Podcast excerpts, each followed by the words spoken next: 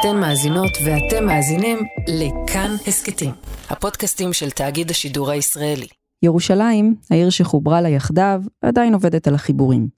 מי שנוסע בה במהלך השבוע רואה איך טרקטורים מחליפים מדרכות ומנופים מכסים חתיכות שמיים. פקקים בירושלים זה בלתי נסבל. מאז שאני זוכר את עצמי תמיד ירושלים בשיפוצים. הפקקים בלתי נגמרים, מוזיקת הקידוחים מאתרי הבנייה מלווה תושבים רבים כאן, ולא ברור מתי תגיע הנחת הרווחה הזאת שכולם כל כך מחכים לה. שלום, אני מיכל רשף, אתם ואתן על עוד יום. לרגל יום ירושלים 2022, איתמר מאירי, כתב המגזין כאן, יצא לבדוק לאן הולכת עיר הבירה שלנו. אז איך תראה ירושלים בעוד 20 שנה? וכמה זמן יצטרכו התושבים לחכות כדי לגור בעיר נוחה, נעימה ומודרנית?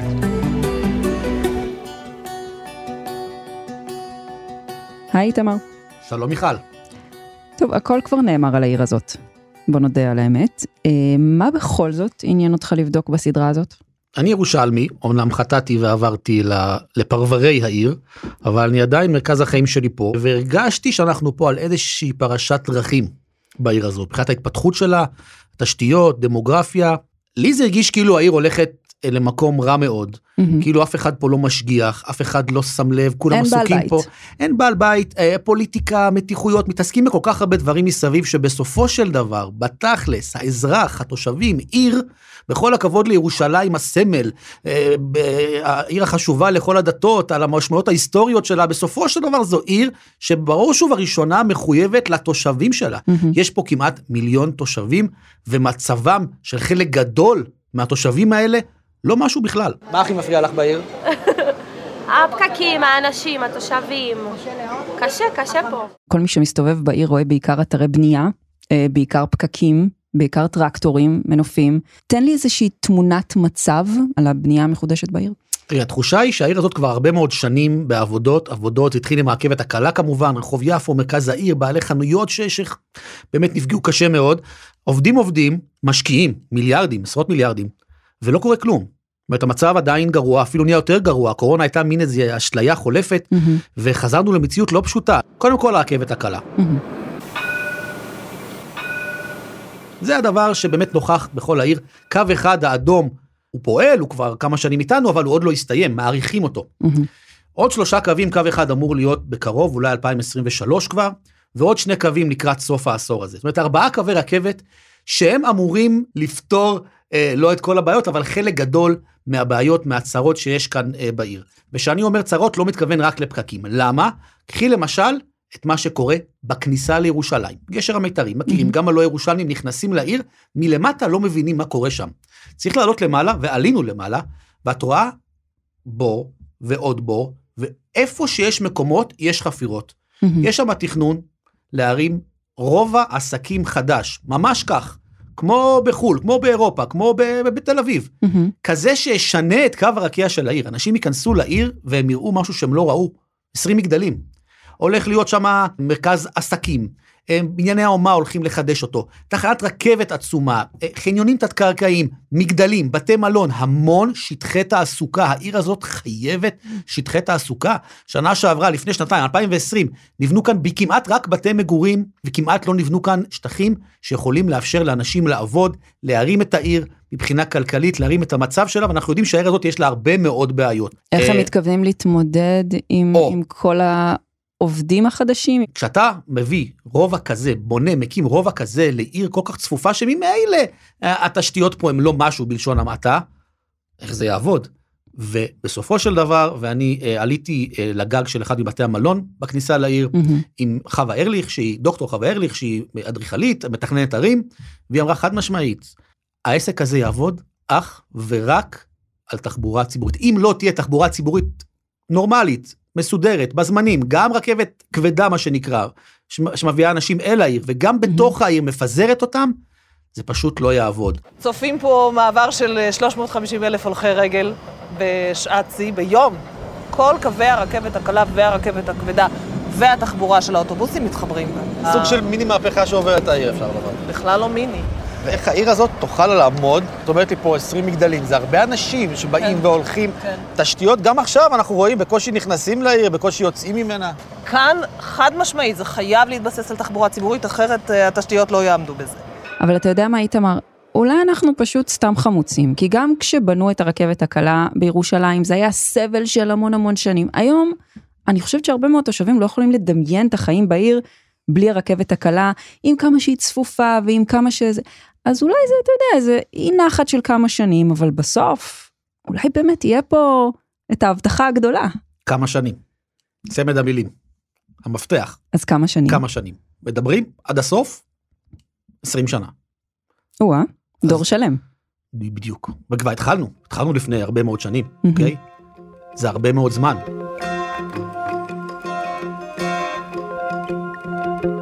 אתה יודע מה, בוא ננסה להשלים את uh, תמונת העתיד הזאת של ירושלים, לא רק מהבחינה הגיאוגרפית, אלא גם מהבחינה הדמוגרפית. שתי אוכלוסיות מאוד בולטות uh, בעיר הזאת, שכל הזמן uh, מדברים ככה על זה שהם יגדילו את כוחן ותפוצתן בעיר, חרדים וערבים. שתי אוכלוסיות שגם אתה בדקת בסדרה. בוא נתחיל עם האוכלוסייה הערבית. הלכת לשני, לשתי שכונות בעיר בעצם. כן. שתי שכונות בעיר, ששכונה אחת, לא יודע אם ידענו בכלל, אנשים ידעו בכלל שהיא אה, נמצאת אה, בירושלים, אה, כופר עקב, צריך להגיד ככה אומרים את השם, לא כפר עקב, כופר עקב. זו השכונה הכי צפונית בירושלים, היא עוד רגע ברמאללה. מהמם. אה, היא נמצאת מעבר לגדר.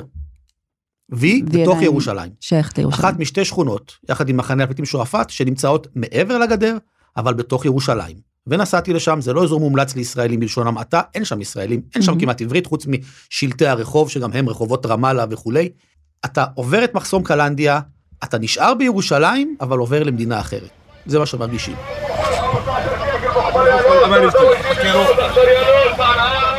וחיים שם משהו כמו 60 אלף איש, שיש- אג- אגב, אף אחד לא ממש סופר, כי אין ממש מעקב שם. וזה שטח הפקר לכל דבר. מהמם. כי עיריית ירושלים כמעט ולא מספקת שירותים מחשש ביטחוני מובן, מטעמים פוליטיים כאלה ואחרים. הרשות הפלסטינית זה שטח של ירושלים, אז היא לא יכולה כל כך להתערב במובן קצת, פה ושם, עניינים נקוד, נקודתיים. והתושבים האלה נמצאים פשוט בין לבין. הם רואים את עצמם אה, ירושלמים? או, שאלה טובה. לא ממש. הרבה מהם לא יודעים עברית. 50% מתושבי השכונה עובדים בירושלים, והם סובלים. זה היעדר תשתיות, ניקוז, אה, אה, זה בנייה מאוד מאוד צפופה. אנשים שומעים אה, כפר עקב, חושבים כפר, לא, יש שם מגדלים של 10-12 קומות בצפיפות שאני לא ראיתי דבר כזה. מזכיר את מקומות מסוימים בעזה. אנשים באים לגור שם כי יותר זול שם.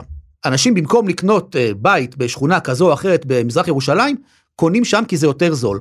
בצד השני של הגדר זה נראה יותר טוב? בתוך העיר, מהמם. וזה המקום השני שהלכנו אליו, אל עיסאוויה. אז כן, קודם כל עיסאוויה, הם מגדירים את עצמם ככפר, יש להם גם מוכתר, שניים אפילו, אבל זו שכונה ירושלמית, צמודה לגבעה הצרפתית, והיא בתוך הגדר. המצב שם בוודאי שהוא יותר טוב, כי אנשים קודם כל אה, לא צריכים לעבור מחסומים כדי להגיע לעבודה, ויש שם אה, מוסדות חינוך של משרד החינוך עם תוכניות לימוד של משרד החינוך. הכפר הזה אנחנו יודעים, היו שם לא, לא מעט עניינים אה, ביטחוניים כאלה ואחרים, יש שם גרעין פוליטי מאוד אה, אנטי ישראלי, ולכן גם הייתה הרבה מאוד חיכוכים עם מג"ב והמשטרה וכולי. הגעתי לשם, ראיתי מצב אולי קצת מעודד. בתקופה האחרונה והמוכתר שם אמר לי שמאז שמשה ליאון נכנס לתפקיד יש לו יותר עם מי לדבר, יש משהו שקורה שם, יש שם כביש טבעתי שמקיף את העיר, שמ- אה, ש- את, את השכונה, סליחה, שיאפשר גישה טובה יותר, יש שם תוכנית להרחיב אה, ולהסדיר בנייה של כמה מבני מגורים. מהמם. דברים שם מתחילים לזוז לכיוון הנכון. תיזהר אומר- לפני שתישמע רגע אופטימי, תיזהר איתמר. אה, תראי, לפני שאנחנו ממהרים לחגוג, בסוף אם אני צריך להסיק איזה מסקנה אחת, העיר הזאת לא באמת חוברה לה יחדיו, היא לא באמת מאוחדת, יש פה אנשים, ואם לחזור, לחזור לכופר עקב, יש אנשים שאנחנו בכלל לא מכירים, לא מודעים לקיומם, לקשיים שלהם. למרבה הצער, אגב, מתוך 360 אלף הערבים בירושלים, פחות מ-4,800 גרים במערב העיר. היא היא לא מחולקת, אבל היא על זה. מחולקת, בדיוק. בסופו של דבר.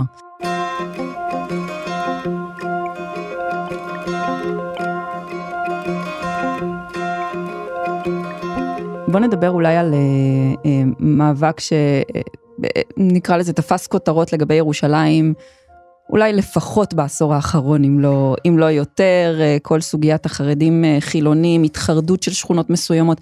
איפה ירושלים עומדת עכשיו אה, בסוגיות האלה? תראי, יש אוכלוסייה חרדית גדולה בירושלים. האוכלוסייה הזאת, קצב הריבוי שלה, הריבוי הטבעי שלה יותר אה, גדול מהקצב של הריבוי של החילונים. הם צריכים לגור איפשהו, בסופו של דבר. אם היינו רגילים שיש שכונות, אזורים שהם מוגדרים לחרדים, ושכונות, אזורים שמוגדרים לחילונים, זה היה מאוד מאוד נוח, היה אפשר לסגור כבישים בלי שזה יפריע לחילונים, זה היה כל אחד בעולם שלו. אה, זה כבר לא המצב. חרדים צריכים מקום לגור. אז איפה הם גרים? אז הם גרים איפה שיש, איפה שאפשר. אז צפון ירושלים, השכונות, פסגת זאב, שכונות רמות למשל, רמות א', רמות ב', שמה האוכלוסייה החרדית היא כבר אה, בשכונות רבות מאוד היא, היא הרוב, mm-hmm. במיוחד בשכונת רמות למשל. עכשיו, כשאני אומר את המילה התחרדות, mm-hmm. אני יכול להבטיח לך שכבר אני, אני אכעיס לא מעט חרדים. כן. מה זה התחרדות? זה כמו התפשטות, זה כמו, זה משהו, משהו נכון. מאוד שלילי קונוטציה מאוד. שלילית, נכון. אה, מה גם שצריך לומר שמי שמבלה ולו שבוע בירושלים יודע שעל סקלת החרדים דתיים חילונים היא מאוד מאוד רחבה מאוד ומגוונת. רחבה. ב- זה לא חרדי הזאת. וחילוני. זה לא חרדים, אה, כן זה באמת קשת אה, עם, אה, עם מגוון מאוד רחב של צבעים. אני פגשתי גם בקריית יובל וגם לא רק בקריית יובל, חרדים שהם רוצים לגור לצד חילונים. זאת אומרת. הם רוצים לגור בירושלים, הם רוצים לגור במקום טוב, הם רוצים בסופו של דבר מה שהחילונים רוצים. מאוד הופתעתי ושמחתי לראות למשל אה, פאב שנקרא פאב המפלצת. פאב שנמצא מאחורי המפלצת המפורסמת בקריית יובל, מהמם. שהחרדים ביקשו אה, לסגור אותו.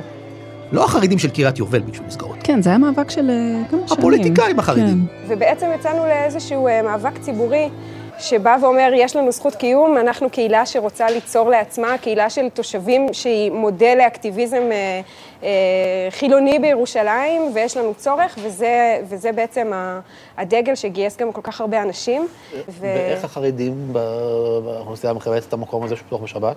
מקבלת. לא, זאת אומרת, זה? קיים, זה נוכח כאן, אנחנו לא חווים אה, אצל איזשהו... non-issue התנ- לדעתי. צ- כן, זה אומרת, תושבי השכונה. פוליטיקאים, אתה יודע, זה כמו... אה, זה סיפור אחר. וזו בדיוק הנקודה. אני מצאתי מקום, שכונה שיש שם אנשים, תושבים שרוצים לחיות זה לצד זה. אתה מתכוון שבקריית יובל, רק אם, אם לחדד את הדברים, בקריית יובל, התושבים החרדים שגרים שם, אומרים אנחנו בסדר עם הפאב כן. הזה.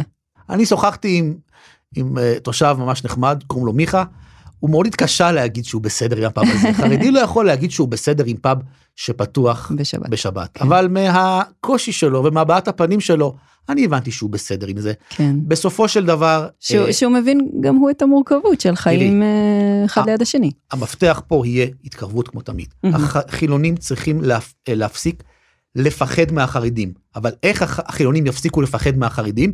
אם החרדים יפסיקו לכפות את אורח החיים שלהם על החילונים. מה קורה בגבעה הצרפתית? פחות טוב. היו שם בחירות לא מזמן לוועד, החילונים רשמו אה, ניצחון, יש להם רוב בוועד השכונה, ויש שם אמוציות, יש שם גורמים קיצוניים משני הצדדים, ושם התחושה היא, אם אתה מדבר עם החילונים, התחושה היא שרומסים להם את מעט המקומות המרחב, המרחביים הציבוריים, בוודאי בכל הקשור לפעילויות בסופי שבוע, בוודאי בכל מה שקשור להכשרת אה, שטחים למוסדות חינוך חרדים על חשבון מקומות אה, כמו מתנסים ו- ו- וכולי, מהמם. אבל כשאז אתה מדבר עם חרדי שבמקרה עובר ברחוב, הוא אומר לך שכל הדבר הזה זאת תעמולה של החילונים. זאת מהמם. אומרת, אה, בסופו של דבר שני הצדדים לא מרוצים. אם אתה צריך להסתכל 20 שנה קדימה, איך אתה רואה את זה? הקיצוניות צריכה להיעלם. אני חושב ש... אבל יש סיכוי שהיא תיעלם? כלומר, יש סיכוי ש, שיגיעו למצב, לאיזשהו עמק שווה שבו יהיה אפשר לחיות אחד ליד השני בשכונות מעורבות? כמו שזה נראה כרגע, לא תהיה ברירה. תראי, יש שני תרחישים אפשריים. או שירושלים תהפוך להיות אה, עיר באמת עם רוב חרדי, עם איים דמוגרפיים חילוניים, אוקיי? ואזור שלם של ערבים. אה, או שבאמת אנחנו נראה כאן אה, התערבבות, ואנחנו רואים את זה. אני רואה שבקריית יובל, במקומות אחרים, חרדים וחילונים יכולים לחיות מהמם. ביחד. וזה תהליך שצריך לבוא הרבה מאוד מהכיוון של החברה החרדית. אין מה לעשות, הפוליטיקאים, הפוליטיקאים כן. בסופו של דבר עושים שפוליטיקאי בכיכר ספרא יושב בבניין העירייה ואומר לסגור פאב בקריית יובל שפתוח בשישי שלא מפריע לאף אחד מתושביה החרדים של קריית יובל, עם זה יהיה קשה מאוד להתקדם. אז אולי זאת הבעיה.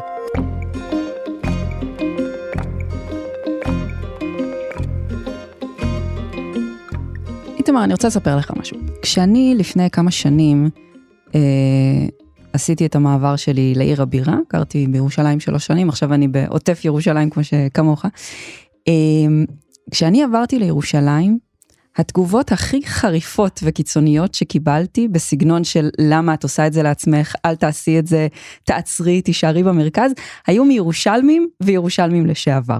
וגם כל שנה, אתה יודע, הכותרות אה, ביום ירושלים הם סביב ההגירה השלילית של העיר הזאת. שהעיר הזאת מבריחה צעירים, וכולם עוזבים אותה, ורק באים לאוניברסיטה ללמוד וזה. אני חייבת להודות שזה גם לא העיר שאני ראיתי כשעליתי, כשעליתי בפעם הראשונה, אבל מה קורה עכשיו? כלומר, אנחנו עדיין רואים את ההגירה השלילית הזאת, יש איזשהו סיכוי שנראה שינוי מגמה? צריך להבין שאם מישהו מצפה שירושלים תהיה תל אביב, שישכח מזה. אם מישהו רוצה תל אביב, שייסע לתל אביב, שיגור בתל אביב, אוקיי?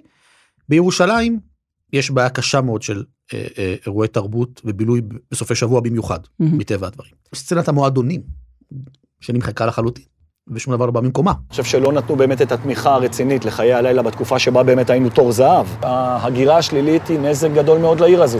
בכל זאת, עיר של מיליון אנשים, ואין פה מועדון לילה אחד. גם לא ברים, קצת? אה, חורה.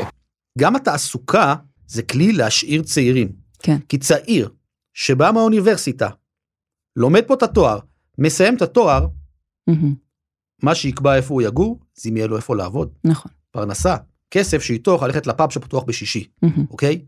אז הכל בסופו של דבר מתחיל מתעסוקה.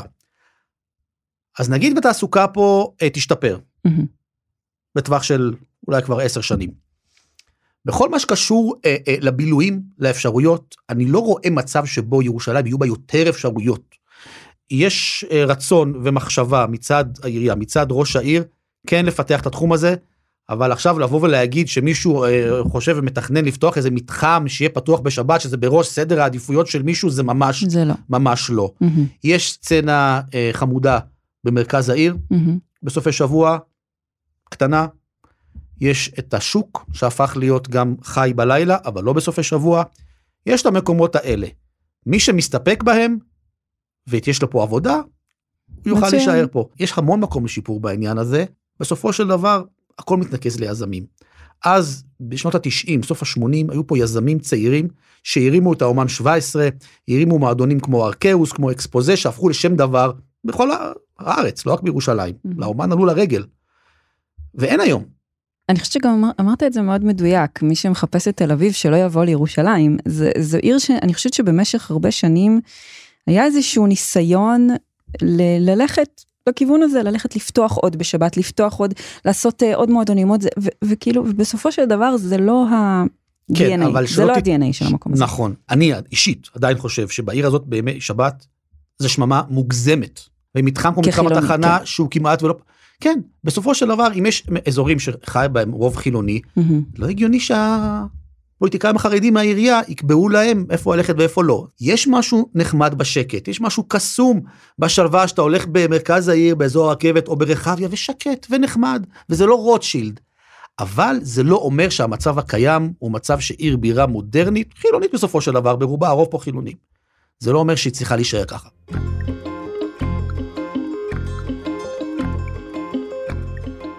יש איזה דמות או, או מקום שככה יותר uh, תפסו אותך בסדרה הזאת? כן, כשנסעתי לכופר עקב, פגשנו שם אישה שקוראים לה כיפח, והיא התחילה לעבוד לאחרונה בירושלים. ואני גיליתי בעצם, הבנתי, שיש כל כך הרבה ירושלמים, מהמם. בין אם מעבר אל הגדר או לא, שאני לא יודע עליהם כלום ולא מודע למצוקות ולפחדים שלהם.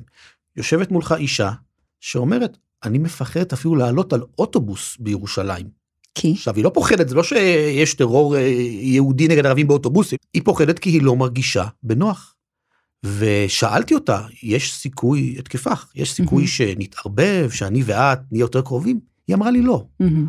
מבחינתה, אתם שם, אנחנו פה.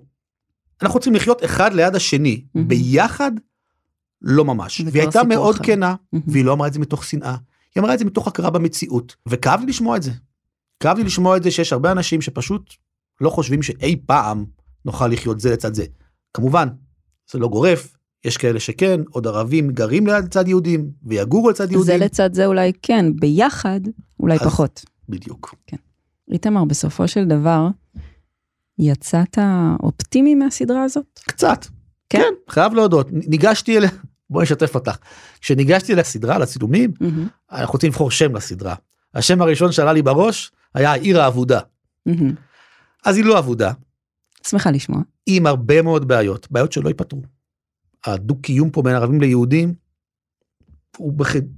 קיים במובנים מסוימים, אבל רחוק מלהיות באמת דו-קיום פה, אוקיי? אמ, אבל עדיין, בטווח, ה- בואי נקפוץ קדימה 10-15 שנה, עם ארבעה קווי רכבת קלה שפועלים, עם איזה רובע שמספק פה יותר אפשרויות, מביא לפה אנשים, ברגע שיביאו לפה אנשים מבחוץ, פתאום היזמים יבואו לכאן, אז כן, אני קצת אופטימי, אבל יש עוד המון עבודה, ויותר מכל, יש עוד המון שנים קשות לפנינו. אופטימי זהיר זה גם אופטימי. כן. איתמר מאירי, תודה רבה. תודה, מיכל.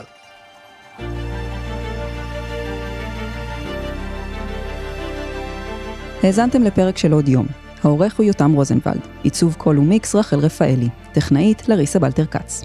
אם היה לכם מעניין, נשמח אם תשתפו את הפרק, ואם אתם מאזינים עכשיו בספוטיפיי, דרגו אותנו, זה יהיה נחמד.